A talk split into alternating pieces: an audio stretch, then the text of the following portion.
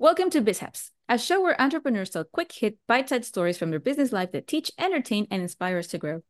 Be sure to follow us and subscribe on Apple or Spotify so you don't miss another episode. My name is Ana Gonzalez, and I'm your host. Through my work with entrepreneurs over the years, I've seen our fair share of big wins and tough losses. Sometimes they're funny, sometimes they're painful, but they always teach us the lessons we need to learn, whether we're ready or not. This show was made to honor those little stories that help us take big steps forward. BizHaps is brought to you by Factor One. If you're an entrepreneur and want to grow your business fast, we install a simple framework that can inject quick cash into your business in as little as seven days. And we've got a proven track record in over 30 different industries. To learn more, go to factorone.io. That's factorone.io. Today's guest is Melanie Sheree. Melanie is a lifelong medium and spiritual teacher who runs a women's a women's psychic development program called Awakening Sanctuary. She is going to share a BizHap about a blessing in disguise. Melanie, welcome to the show. Let's get into Thank your story. Thank you so much for having me. You know, um, about a year ago, my business partner and I decided we were going to start our women's intuitive training program. And we both have a little bit of ADHD and neurospiciness sprinkled in there. so it's hard for us to focus. So we decided that I was going to fly out to LA to go and visit her, and we were going to nail down all of the details about the program. So I get there, and she lives kind of outside of LA in the mountains, about an hour and a half out. And we were there and everything was going great. And she lives in a small cabin in the mountains where you have like a, a gas tank reserve, right? So it started getting colder, it started getting more wintry, and then abruptly it started snowing, and we started getting reports that there was going to be a record breaking snowstorm. Mm. My flight got canceled. I got stuck there. And in the midst of all of this, my partner was very obsessed with, you know, cooking us meals, like running a simmer pot on the stove, all of which was, you know, being taken out of the gas that was in the tank so oh, it's wow. some we ran out of gas. oh no. Plus, the snow that piled up went from three feet to five feet to six feet, and it was crazy. So we're out there. There's no resources. We can't get out. We're snowed in. There's no gas. The temperature in the cabin drops to 40 degrees. We are literally freezing to death. oh my gosh and we're trying to you know finish the curriculum right? So we're burning firewood we're sitting around with each other and we're you know nailing out the different components of the program and you know what classes come first and how we're going to teach it and what extras we're going to have involved all the while wearing three or four layers of clothing shivering sitting by the fire trying to kind of pull this program together. So in the process of all of this, we did get the program nailed down but I had to stay there for an extra week.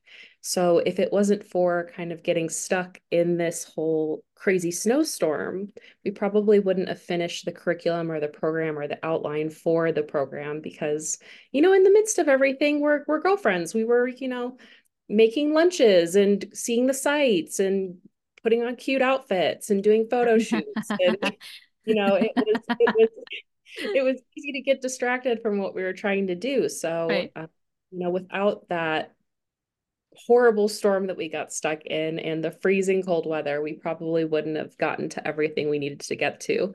We did end up digging ourselves out. And by we, I mean her lovely partner ended up digging us out oh, for wow. 12 hours.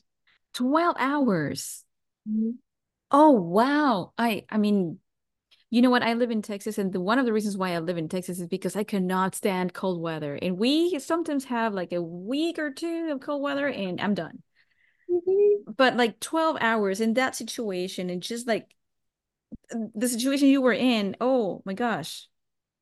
Well, the good thing is that you were able to plan everything for your for your program Mm, everything got done, everything got situated, organized, and you know, we didn't have anything else to do or anywhere else to go other than be freezing cold and to nail down everything that needed to get done. And a lot more got done than we had anticipated. We got through everything in that trip, and thankfully, everybody was fine. But it was it was quite the experience. I've never been in a situation where, you know, you don't have heat, it's freezing cold, you're relying on like burning firewood. It got it got pretty wild. oh wow. Well, you you either focused on surviving or on doing business. it was a good distraction from freezing to death, right? Yes, yes, right. Uh, it ended up working out fine. We got out. I, you know, ended up flying home and everything got organized in that two week period. So it was actually kind of a blessing in disguise. Yes, well, that's a lovely story. Thank you so much for for sharing it. Yeah.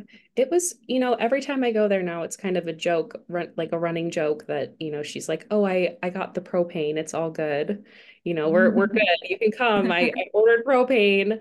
Um, but yeah, I don't know that I've ever had that type of experience. And plus, starting a new business, you know, you you want to start the business off on the right foot. You want it to be exciting. You want it to be coming from the space of enjoyment and you know your passion project and what you're wanting to bring to the world and right. really not so much you know like we are stuck in this cabin and we are frozen yeah it was a good distraction to not be freezing cold exactly. So that is well, my exciting story. Your BizHap. I I loved it. Thank you so much, Melanie. Uh, who do you serve and how can those people find you? So, I serve highly sensitive souls and women who are on their path to finding their ability to tap into their intuitive abilities. I run a women's intuitive training program. I do one to one sessions. I work with business owners. And you can find me on Instagram, on um, YouTube. You can find me on, geez, what else do I have? I have a website. Um, I have a personal website and a business website. Uh, the business website is awakeningsanctuary.com. My one on one sessions are melaniesheree.com. Awesome. Well, that's it for today. Thank you so much to our guest, Melanie Sheree, for coming and sharing her story about how she built a business and not and, and didn't get frostbite. Uh, frostbite. Yes, she didn't become. I was gonna say she didn't become a, an ice cube. Well, if you've got a BizHap of your own and you'd like to be on the show, go to bizhaps.com and we'll put you on the calendar. If you like the episode and want more, be sure to follow us on Apple or Spotify so you can get your daily dose. One BizHap a day keeps the burnout away. Just a quick reminder if you're looking for help leveling up your business, go to factor1.io. See you tomorrow. Hey, thanks for listening to BizHaps. My name is Josh Thomas, and I'm the founder of Factor One. Anna and I started this podcast because we wanted to connect with more entrepreneurs who had interesting stories to tell. We're always looking for more business owners to connect with and feature. So if you know anyone else who might have a good story or two, introduce us by sending them to bizhaps.com. And if you're running a service based business that's looking to grow this year, let's talk about how we can slingshot you into momentum with a quick injection of cash and sales. Our clients typically see results in as little as seven days. To learn more, go to factor1.io. That's factor1.io.